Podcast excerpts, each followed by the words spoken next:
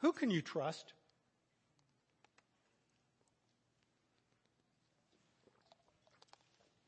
Who can you count on? Now, I know this is Sunday. We're Christians. We're in church. We all know the answer to that. The answer, of course, is God. We can trust God. We can count on God. Perhaps a better question is how can you know that God will fulfill his promises to you? Abraham hadn't heard from God for 12 years. He had been living for 12 years in a situation in the consequences of his own rebellion. He saw Ishmael growing up. There was domestic strife. I look around, you are people that I care a great deal about. And I know a fair amount about your lives. And some of you are hurting this week. Maybe many of you are hurting. It has been how many years since you first became a Christian? It was 25 years since God called Abraham out of the land of Ur. He still hadn't received the promises. Do you ever feel like God is silent in your life? How can you know that God will fulfill his promises to you? This morning I want to look at the life of Abraham and have two simple points.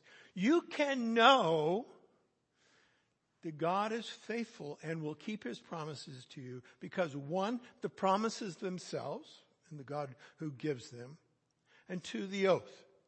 Two points. Promises and oath. Let's look at, at chapter 17 for the promises. Well, we'll look at all the life of Abraham in verse 17, notice that he starts off by, God says, Yahweh. Yahweh appeared to Abram and said to him, I am Elohim. Yahweh is that word that actually God gives to Moses many years later. It means the self-sufficient one. I am that I am. I exist before anything and I will last beyond anything else. Whatever I am, whatever I want, I am that I am. I am the all powerful one. If you're going to put your trust in something, that sounds like a pretty good person to put your trust in. I am. But he goes on to say, I am Elohim, the Almighty One the one who is strong enough to be able to accomplish whatever he says he wants to accomplish. Can you hear me with this all right in the back? I do have a loud voice. Let me just shut that off. Um,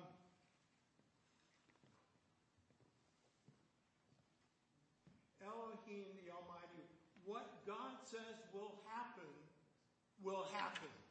That's what it means to call himself El Shaddai.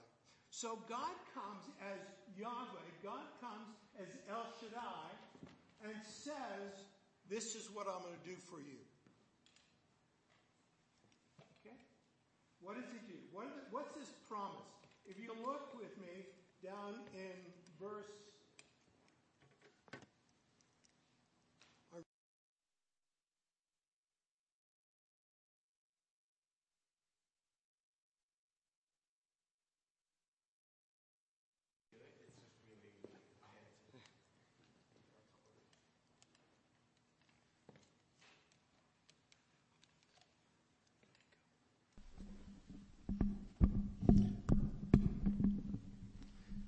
try that. There you go. I have to work on that thing. God says, behold, verse 4 of chapter 17, my covenant is with you and you shall be the father of a multitude of nations. God promises Abraham he would have children. He would have lots of children. There through the ages would be multiple. There would be a nation, a people that draw their life from Abraham. So that's first. He promises a people. Secondly, if you look up in verse 8, he promises a land. And I will give to you and your offspring after you the land of your sojournings, the, all the land of Canaan for an everlasting possession. So the second promise is land. Third promise is God's presence and blessing himself. Again, verse 8, I will be their God. I am God Almighty. I will bless you. Those three things. We'll see it again and again. People, land, God's presence. Let's go back to Genesis 12, where God first gives that promise. We find the same three things. Chapter 12, when God calls Abram, and I'll flip flop between Abram and Abraham. It's the same person, obviously. It just, name gets changed partway through the story. He says to Abram, I, verse 2, I will make you a great nation. I will make you a great number of people. There will be a people who call you their father. Number two, secondly, he promises over in verse 7, then the Lord appeared to Abram and said, to your offspring I will give this land. The third promise is that he would be with Abraham. Second half of verse uh, 7.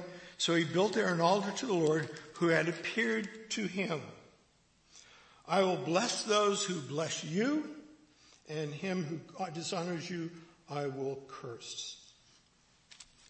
The three, same three things God promised Abraham.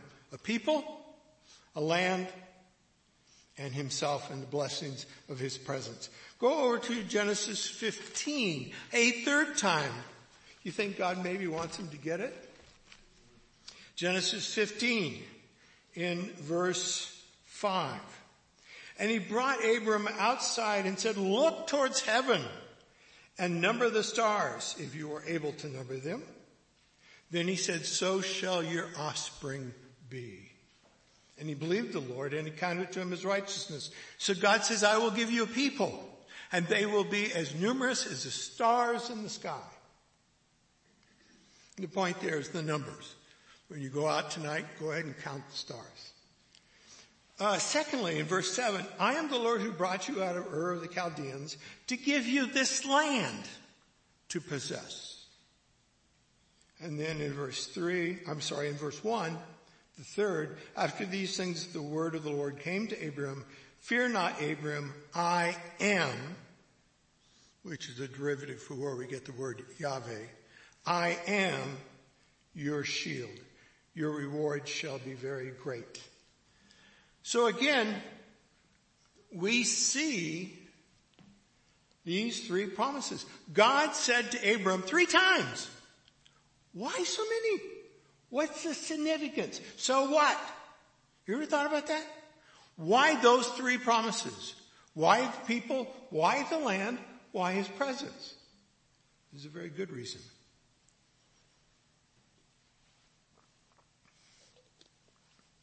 Remember the garden? What was God's original plan, purpose for his people? There would be a people made in God's image who lived together. And yes, they were holy. They were without sin. They were also compassionate. They were kind. They were loving. In the garden, had that continued on, would have been a community of people who loved each other and walked with each other and blessed each other. And oh, they would have told the kids stories. It would have been a marvelous time among God's people. Secondly, there was a land. Paradise. You can't get any better land than that. And third, God would be there with them. He would walk with them. Understand that prior to the fall, prior to the, the curse, God had a specific environment, plan, what do you want to call it, where God would dwell with his people, they would dwell among themselves, and they would live in the land, it would be great. The curse came and destroyed it. What is God doing to Abraham? He's saying, Abraham, I am going to reverse the effects of the curse. You lost people. They were, they were no longer a family. They were divided. There was, the land was not there, the blessings of God. God says, I'm going to reverse the land. The, so when God comes, what he's saying to Abraham here, when, when Moses wrote this passage, or when God spoke to Abraham, he was telling what it meant to Abraham was, Abraham, I am going to reverse the effects of the curse, and I'm going to do it through you. Moses wrote about it, and what he meant for the Israelites to get was, God is with you. He took you out of the land of Egypt and he blessed you as a people and gave you the promised land. What about today? Why is it in the scripture today? What does God want us to get from this? Go over to Galatians. Galatians chapter 3. Beginning at verse 13. Christ redeemed us from the curse of the law by becoming a curse for us. For it is written, cursed is everyone who's hanged on a tree, so that in Christ Jesus the blessings of Abraham, people, land, God's presence, the blessings of Abraham might come to the Gentiles so that we might receive the promised spirit through faith. In Ephesians, it talks about you are now citizens together. You are built one to another. You are a people. Look around. The care and the love that is within this body. This is a fulfillment, a reversal of the curse, if you will. God has promised you a people. Not only a people here, but right now in the western United States, there are believers meeting everywhere, worshiping the Lord. They are a part of your family. You are not alone. And, and the land, what does Jesus say? I'm going to prepare a place for you. A land, a new heavens and a new earth. And what about God's presence? I will never leave you nor forsake you. In fact, turn over there to Matthew 28. Matthew 28, the Great Commission is nothing less than God saying, I am going to reverse the effects of the curse back in Genesis. Matthew 28. We all know it. All authority in heaven and on earth has been given to me. Go, therefore, and make people Make people who follow me. Make disciples of all nations, baptizing them in the name of the Father and of the Son and of the Holy Spirit, teaching them to observe all that I commanded you. Go out into the land, teach, make a people that inherit the land, and lo, I am with you always to the end of the age. It's gospel right there. It's the gospel in Genesis. I don't think there's a better description of the gospel in the Old Testament than in these passages in Genesis. God says, I will reverse the effect of the curse. Okay, we have the promises. What about the oath? Lord, words, words. And then you look at the oath. To Genesis chapter 15. A most terrifying, dark passage. What does it mean?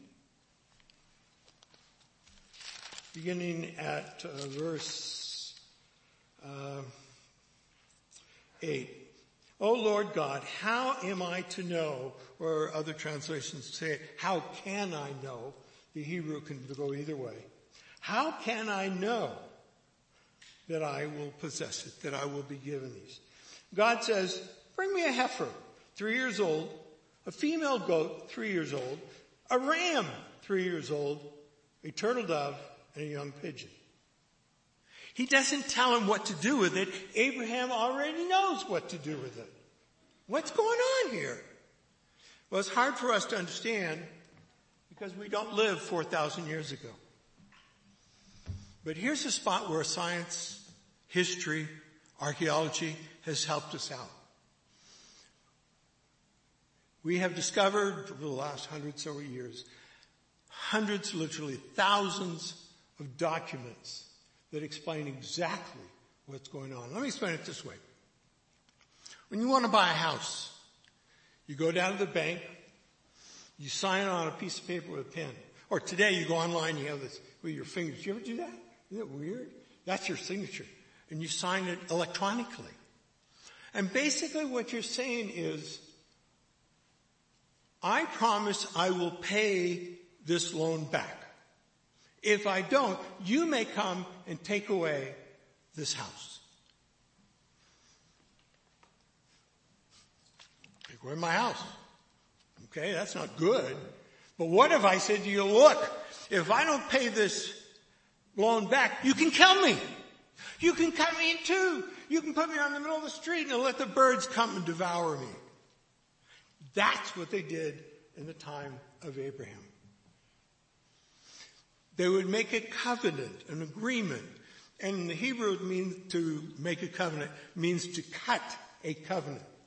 And what they would do, the two parties who wanted to make an agreement would come, they would take an animal, cut it in half, spread it out on the ground, and say, may it happen to me if I don't fulfill the covenant. The, the agreement, the terms of this. So Abraham knew that. And then a deep deep sleep fell on him. A dreadful and great darkness. And then he said, the Lord said to him, know for certain. So Abraham was pretty sure he knew what was going to happen next. He was wrong.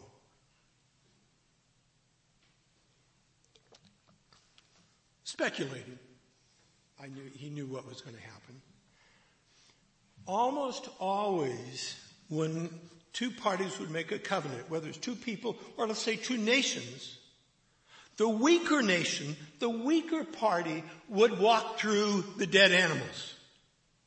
If I don't fulfill my terms of this agreement, you, O great king, may slay me. Or sometimes, rarely, if the two parties were peers, they both would go through the animals together. But never would the greater party go through alone. And that's exactly what God does. Abraham was stunned in this dark, terrible, horrific scene. He sees this pot, this flaming pot, go through the split animals. Now the Hebrew for this, the flaming pot, it's a little difficult to, to translate, but it's very easy to understand. It's used in, when, when Moses takes the people of Israel out of the land of Egypt, they are led by what? Flaming fire and a cloud of smoke. That's the same Hebrew word. Or when Moses goes up to Mount Sinai and the people of God come around the mountain and what do they see? Flames and fire. It's severe. It's terrible. And they are frightened. And they say, Moses, you go. That's the word that is used here. This horrible, terrible darkness comes and this flaming torch goes between the animals. What is God saying to Abraham? I think it's pretty clear. Abraham, if I don't fulfill the terms of this agreement, if I don't fulfill the terms of giving you people, land, and my presence eternally, I will die for you. But there's still a problem. Covenants were made between two parties. God is saying, Abraham, I'm not going to lie to you. I will do this. And do you really think Abraham is going to say, well, God, I really, I, I'm, I do not need to be convinced. God, you're not going to lie. If you were to see God today, this afternoon, if he were to appear to you, would you say, oh God, I don't trust you? I wouldn't. God is God. I, Lord, I trust your word. But the problem is the other party of the covenant. Abraham's thinking as we think, what if God keeps his end of the bargain, but I don't keep mine? What if after all my promises to live right and to go to church and to bless people and bless the poor, bless my wife, serve my wife as Christ served the church. I make all those promises. But what happens, Lord, if someday I blow it? And you're going to say to me, God, whoa, that's it. I'm done with you. I gave you all these chances and you continue to blow it. I'm out of here. What does God say to Abraham? He says, no, no, Abraham. Let me explain it this way. If I don't fulfill the terms of the covenant, I will walk through this horrible darkness through death for you. And if you don't fulfill the purpose, if you don't fulfill the terms of the covenant, I will walk through the shadow, the burning darkness and die for you. Let that sink in. This is the gospel. In Genesis 15, this is the gospel. I don't know if there's a clear description. God says whether you are, if you fail, if you fall short, yet for you, I will die. So what are you going to do? Who can you trust? How can you know when you've had a really hard week? You've had a loved family member laid to rest. Those are hard times, folks. I mean, most of us know that. We know it in our mind that God is good and God is faithful, God is just. What about when we're suffering? I don't think a lot of us suffer too much, but we do suffer in some ways. In the midst of our suffering, let me take a better example. When you're living your life and you feel like God is silent, what am I doing here? Are you there, Lord? Can I trust you, God, when I don't see or hear you in my life? What did I tell the children?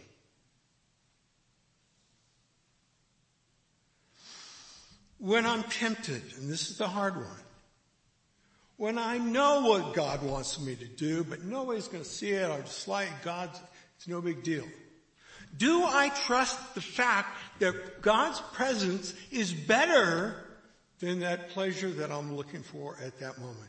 Do I trust God?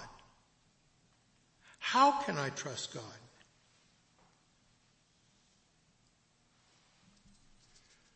If God himself, hanging on the cross, walked through that darkness. Look in Mark, look in the Gospels. A great darkness. I was talking about some of the hymns we sang this morning, talked about darkness. In the midst of that darkness, Jesus Christ walked through death. When he did, the curtain on the temple tore. That which kept us from the holy, from God's presence was ripped from top to bottom. And then he was raised from the dead. Who can you trust? Let's take it all the way back. Do you see evidence in your life of the curse?